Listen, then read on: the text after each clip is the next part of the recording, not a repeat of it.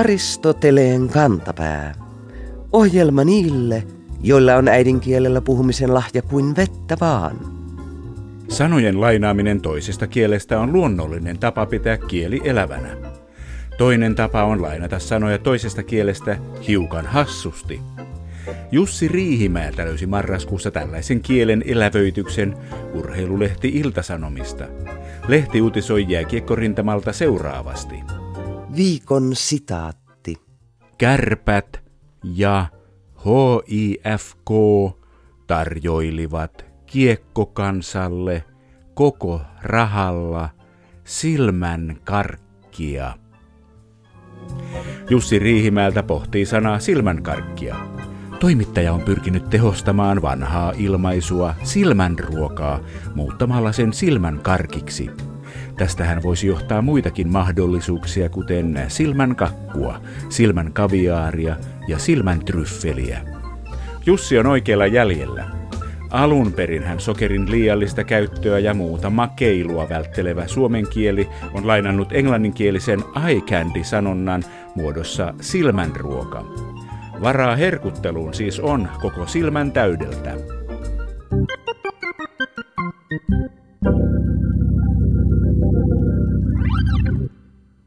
Kauppa se on, joka kannattaa, sanoo jo vanha sanontakin. Suomessa onkin käyty kauppaa mahdollisesti jo siitä saakka, kun kansaa tänne alkoi jääkauden loputtua saapua. Ja koska ensimmäiset rahat ovat peräisin hiukan yli kahden ja puolen tuhannen vuoden takaa, sitä ennen kauppaa oli vaihtokauppaa. Tosin suomen kielen germaaninen lainasana raha on Kaisa Häkkisen etymologisen sanakirjan mukaan tarkoittanut alun perin kuivattua eläimen nahkaa, mahdollisesti oravan nahkaa. Nahkoja käytettiin vaihdon välineenä siis muuallakin kuin täällä metsien Suomessa. Kantelettaressa viitataan tähän elinkeinotoimintaan säkeillä oravat orolle nosta, rahat rannoille ajele. Sana kauppa on kielessä niin ikään tuontitavaraa, jollei lainattu niin vaihdettu johonkin. Sen alkuperää ei tarvitse kaukaa etsiä. Ruotsissa on köp, Saksassa kauf ja Gotlannin murteessa tai kielessä on kaup. Jos sana kauppa vie ajatukset sanaan kaupunki, on aivan oikealla jäljellä. Kaisa Häkkisen etymologinen sanakirja jäljittää lainasanan tulleen jostain muinaisruotsin murteesta, mahdollisesti muinaisgotlannin sanasta kaupungr, jota nykyruotsissa vastaa sana köping, eli kauppala. Ja alun perin sana on tarkoittanut kauppapaikkaa, kuten sanojen ilmiasustakin voi päätellä. Suomalaisissa kaupungeissa on tällä hetkellä meneillään montakin kaupanteon vallankumousta. Jos kauppa siirtyi menneinä vuosikymmeninä pienistä kivijalkaliikkeistä teiden varsien jättikauppoihin, nyt suuria ostoskeskuksia avataan kaupunkien keskustoihin. Samalla kaupanteko on myös siirtymässä yhä enemmän nettiin, jossa kiinalaisten Alibaba ja amerikkalaisten Amazon kisaavat maailman kauppiaan tittelistä – mutta ennen kuin nuo kaksi jakavat maailman kaupustelun keskenään, mietitään kotoisten kauppakeskustemme nimiä. Kurssipäällikkö ja kielentarkastelija Sonja Konttinen on tutkinut kauppakeskusten nimistöä. Pitääkö kauppakeskuksen nimen olla englantia? Pitääkö kauppakeskuksen nimessä puhua kauppakeskuksesta? Pitääkö kauppakeskuksen nimen herättää suuria mielikuvia? Sonja Konttinen kertoo.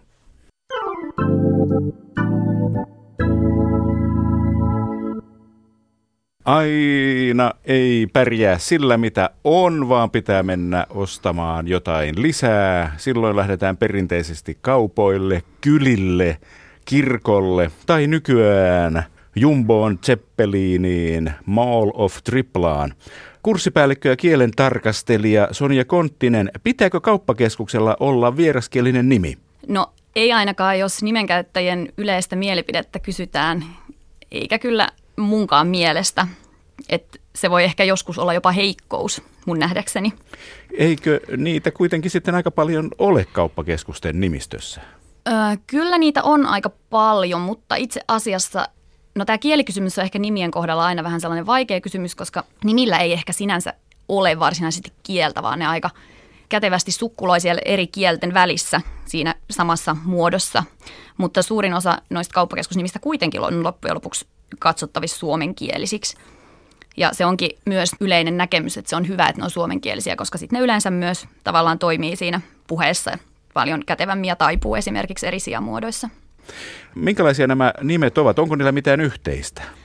No kaiken kaikkiaan ne on kyllä aika kirjava joukko, että sieltä löytyy kyllä kaiken näköistä, mutta ehkä siis yleistään voisi sanoa, että sellainen tietty yksinkertaisuus kuitenkin pääasiassa leimaa niitä nimiä, että aika usein ne koostuu ihan yhdestä sanasta, tai kun näitä nimiä voidaan jakaa sellaisiin erilaisiin nimenosiin, joilla on erilaisia tarkoituksia, niin yleensä ne koostuu vain siitä niin sanotusta yksilöivästä nimenosasta. Eli suomenkielisissä kauppakeskusnimissä ei hirveän usein loppujen lopuksi kuitenkaan mainita välttämättä sitä, että kyseessä on nimenomaan kauppakeskus. Eli tällaiset Martin Laakson ostarityyppiset nimet ei sitten kuitenkaan ole loppujen lopuksi niin yleisiä, että yleensä siinä on vain se yksilöivä osa. Pyritäänkö sillä nimellä luomaan jotain suurempaa kuin ostoskeskus tai kauppakeskus?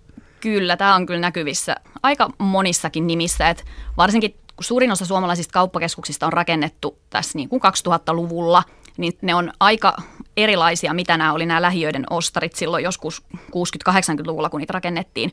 Et nyt ehkä pyritään nimenomaan sellaiseen jenkkityyppiseen shopping mall ostosparatiisi keskittymiin. Ja sitten se usein näkyy myös niissä nimissä, että on esimerkiksi just ideaparkkeja ja megakeskuksia sun muita ja duo ja triplaakin kohta. Ja usein ne nimet ehkä saattaa tosiaan lupailla vähän liikaa, että esimerkiksi Espoon iso omena tai Joensuun metropol, niin ei ne välttämättä nyt ihan näihin suurkaupunkeihin sinänsä vertaudu, vaikka ne ehkä haluaakin luoda siitä jotain sellaista yhteyttä niihin. Duot ja triplat, mitä nämä tarkoittavat? Pitääkö sinne mennä kahdestaan tai kolmestaan? No muistaakseni duo on ainakin tällainen, että se on kahdessa osassa rakennettu, että sinne on tehty just sellainen laajennusosa. Ja ilmeisesti siihen tämä triplakin oletan liittyvän siihen niin kuin massiivisuuteen. Vai että Joensuussakin on ihan metropoliainesta. Onko näissä mitään eroa noin niin kuin maantieteellisesti ajatellen, kurssipäällikkö ja kielentarkastelija Sonja Konttinen? No ei sinänsä sellaisia selkeitä linjoja ole havaittavissa, mutta ainoa on ehkä se, että pääkaupunkiseudulla, jossa näitä ostoskeskuksia ja kauppakeskuksia on selkeästi enemmän, ja monilla myös tällaisilla ihan lähiöillä on omat kauppakeskuksensa, niin kuin Oulun kylässä tai Kannelmäessä tai muualla, niin silloin ehkä pyritään erottautumaan sillä nimelläkin tavallaan vaan sen tietyn asuinalueen tai kaupungin osan mukaan. Että esimerkiksi just Oulun kylässä on Ogelia ja Ruoholahdessa on no, kauppakeskus Ruoholahti ja näin edespäin. Että sitten tavallaan ehkä pyritäänkin assosioitumaan vaan sen, niin kuin sen tietyn alueen kauppakeskukseksi. Kuulostaa siltä, että on kuitenkin tämmöinen käytännöllinen syy, eikä syynä ole se, että pyrittäisiin rakentamaan jotain kotoisuutta.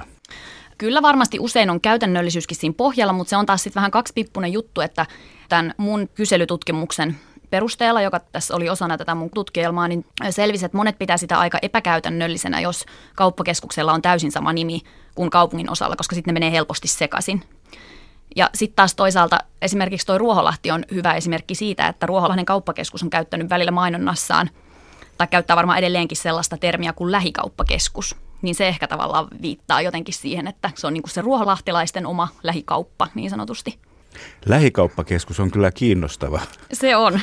Hauska idea. Jos se on pieni kaupungin osa, niin mikä siinä sitten? Ja jos se on ainoa kauppa, mikä siellä on, niin siinä mielessä se on myös hyvä. Onko pääkaupungissa Ogelin lisäksi paljon stadin slangia?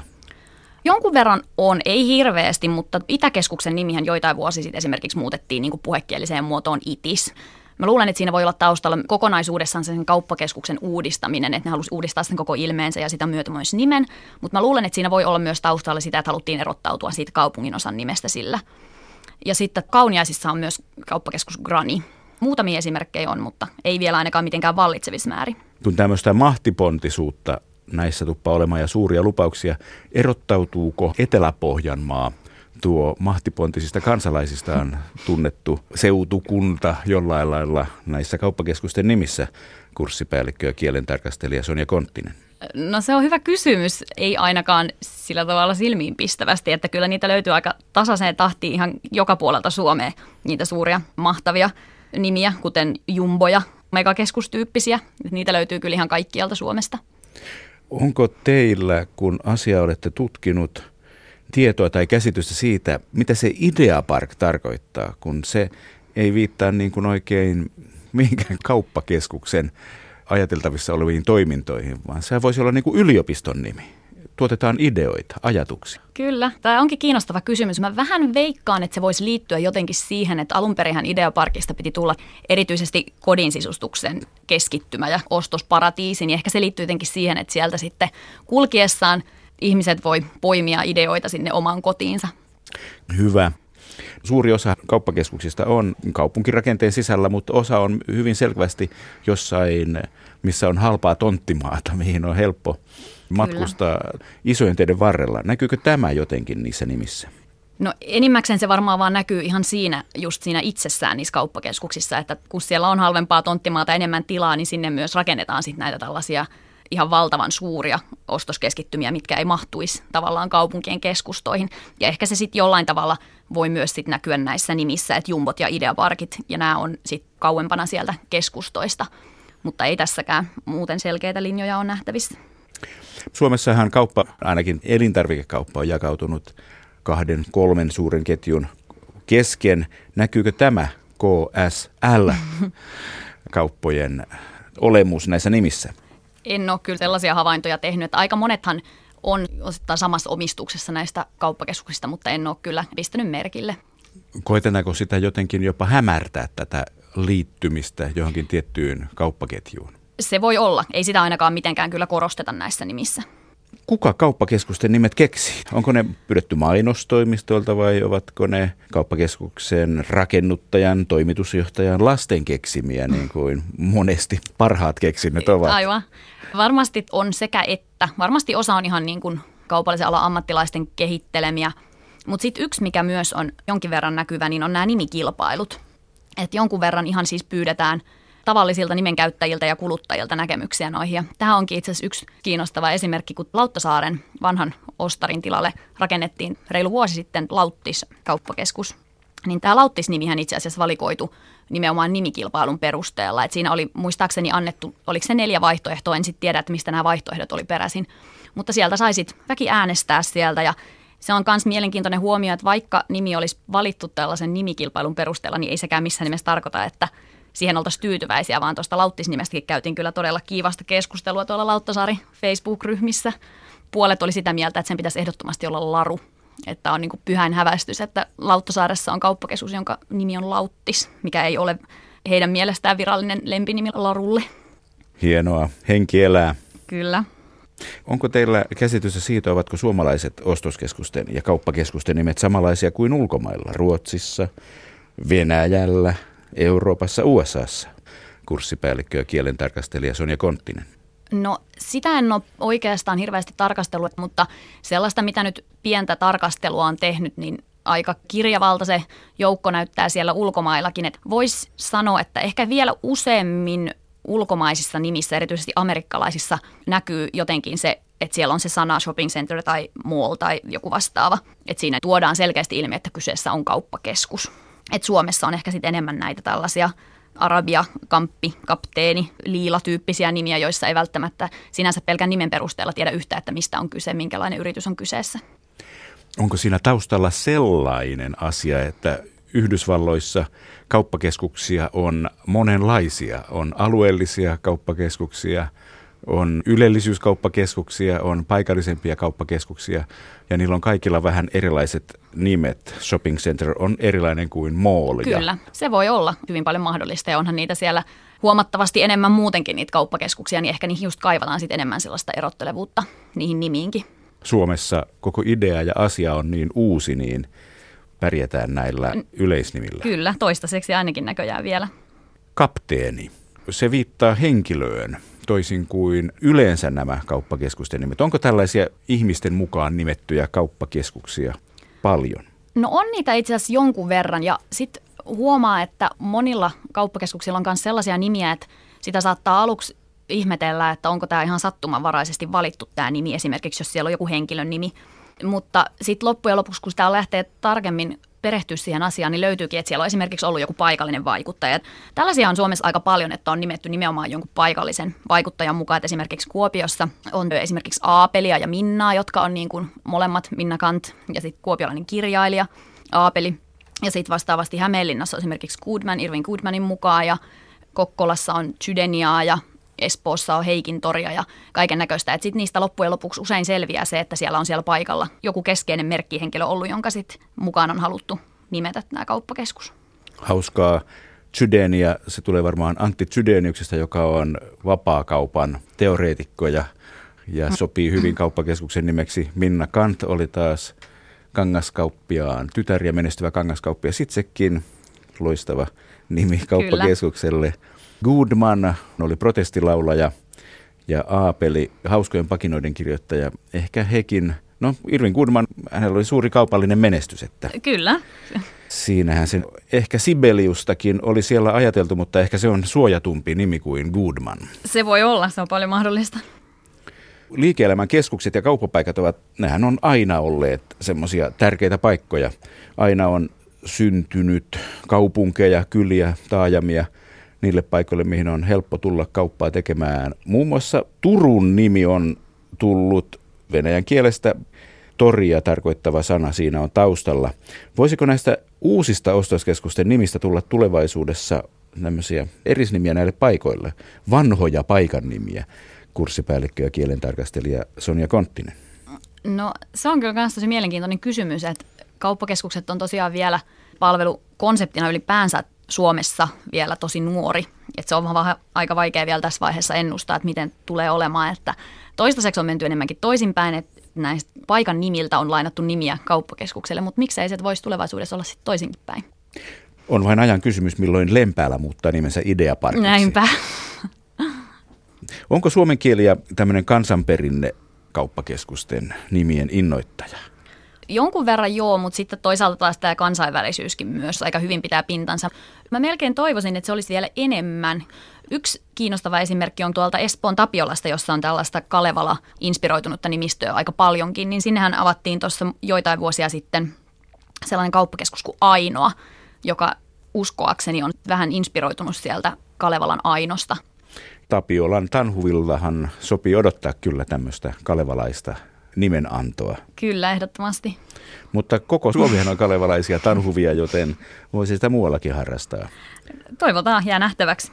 Tässähän on tietysti se, että vaikka paikan nimillä pitää olla jonkun verran pysyvyyttä, niin koska ne ovat kauppakeskuksia ja niillä yritetään houkutella ihmisiä paikalle, niin niillä pitää olla myös uutuuden viehätystä.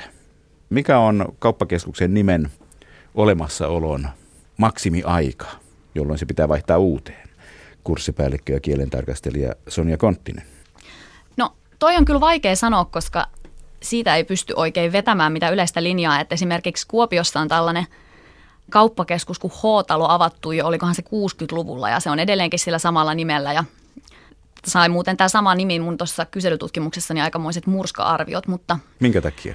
No siellä oli kommenttia, että se kuulostaa parkkialueelta tai parkkitalolta tai Otaniemen kampusrakennukselta tai mitäköhän muita mielenkiintoisia kommentteja siellä oli. Mutta se on kuitenkin sinnikkäästi pitänyt sen nimensä, eikä ole lähtenyt kikkailemaan sen kummemmin tontti, jolla tämä kauppakeskus sijaitsee, niin se on ollut tällaisen Halmannien kauppiassuvun hallussa jo hyvin pitkään, että sieltä se on ilmeisesti sitten saanut inspiraatio. Aristoteleen kantapään yleisön osasto. Suomalaiset kasvavat yhä pidemmiksi. Siihen lienee syynä elintason nousu. Kansalaisten keskipituus on kasvanut 1900-luvun ajan noin senttimetrin vuosikymmenessä – eli yhteensä noin 10 senttiä sadassa vuodessa. Onko Helsingin Sanomien tilaajien pituuskasvu ollut vielä nopeampaa, kun lehti otsikoi uutisen näin? Tilaajien kasvu aika ainutlaatuista. Vai viitataanko tässä kuitenkin lehden tilaajien määrään? Uutinen kertoo, että Helsingin Sanomien tilaajien määrä on lisääntynyt ensimmäistä kertaa 25 vuoteen – Määräsana vain on jätetty, ehkä säästösyistä, pois otsikosta. Aristoteleen kantapään kuuntelija, nimimerkki Sitä saa mitä tilaa, on pannut ärtyneenä merkille, että tämänkaltaista olennaisten sanojen pois jättämistä esiintyy otsikoissa nykyään melko usein. Seurauksena syntyy väärinkäsityksen mahdollisuus. Aristoteleen kantapää onnittelee Helsingin Sanomia hyvästä tuloksesta. Älkää nyt säästelkö sanoja ainakaan näin hyvissä uutisissa.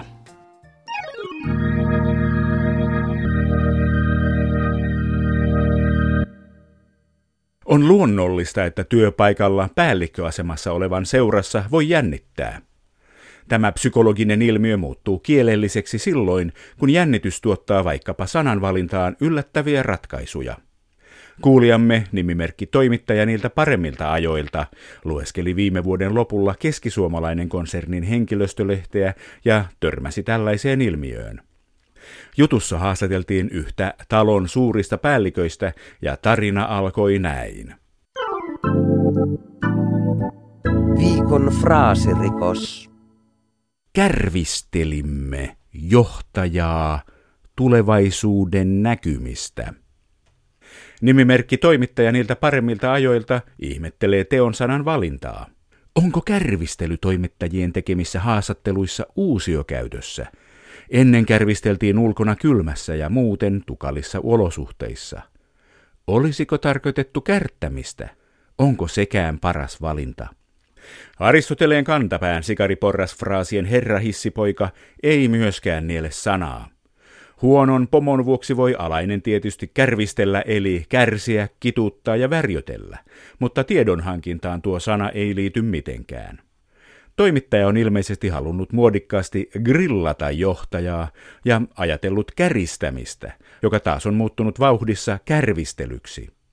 Julistamme kirjoittajan syylliseksi johtajan kärvistelyyn, josta rangaistuksena on tietenkin esittää aito ja vilpitön anteeksipyyntö kärvistelylle johtajalle. Joten hattu kouraan ja menoksi.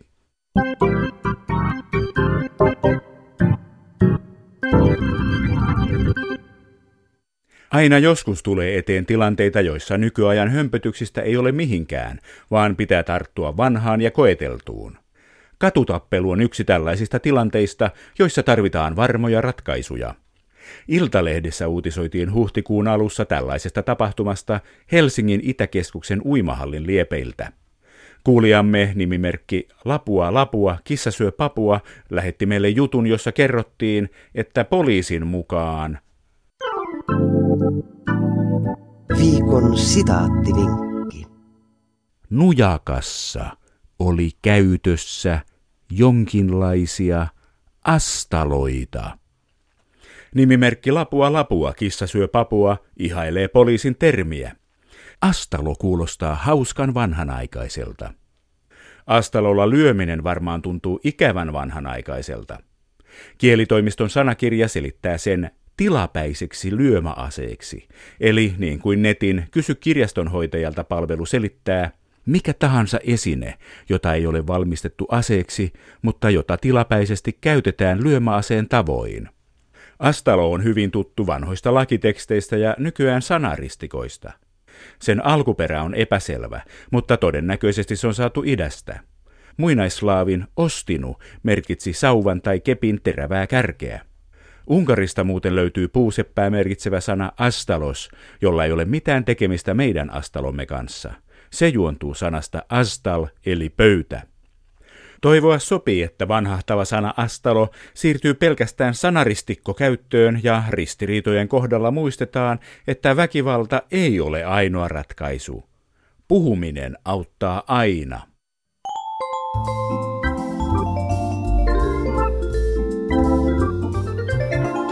Kerro Aristoteleen kantapäälle, mikä särähtää kielikorvassasi. Tee se internetissä osoitteessa www.yleradio1.fi kautta Aristoteles tai lähetä postikortti PL 58 00024 Yle. Aristoteleen kantapää selvittää, mistä kenkä puristaa.